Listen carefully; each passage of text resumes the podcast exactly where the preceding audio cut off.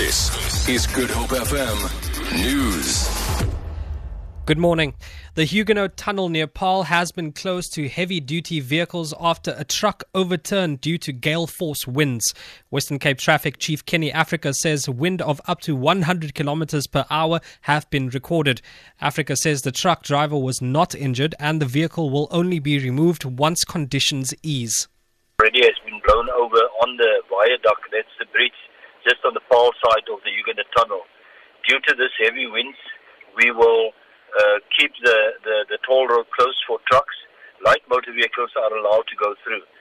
We've got officers on the Paarl side of the Huguenot Tunnel and the Worcester side, and we're redirecting traffic over, over the Twetzel Pass. Situation is reported to be tense in Burkina Faso's capital Ouagadougou, where French and American forces are working with local security personnel to retake a hotel which suspected militants have attacked. Members of Burkina Faso's fire brigade have found about 10 bodies on the terrace of a restaurant opposite the hotel.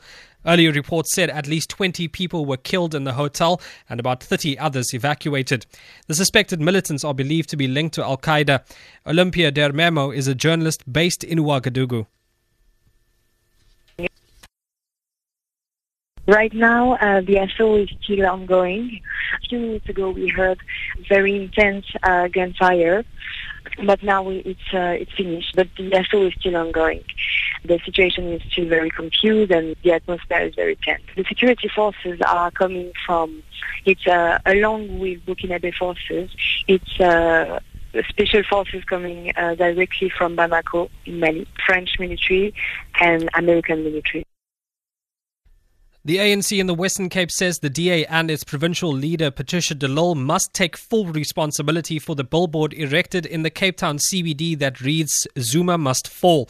The ANC says the DA supported the Zuma Must Fall campaign, which had its largest gathering in Cape Town close to where the banner is draped on a building. Provincial leader Marius Fransman claims in the statement that South Africa has seen an upsurge of racist remarks on social media since the DA gave its blessing to the campaign against Zuma.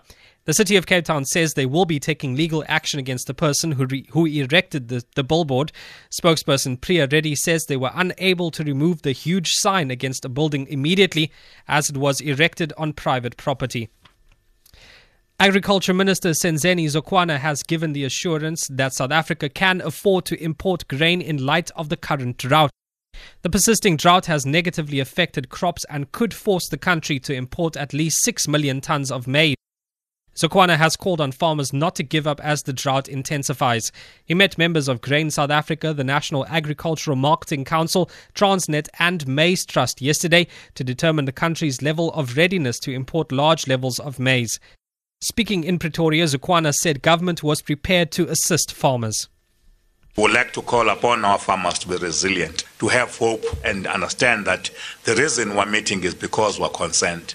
Farmers must have hope that we will do everything to make sure that they are ready to plant come the next season. We understand the condition and the troubles that if any farmer finds there's no possible of rain. For Good Hope FM News, I'm Andrik Shea Peterson.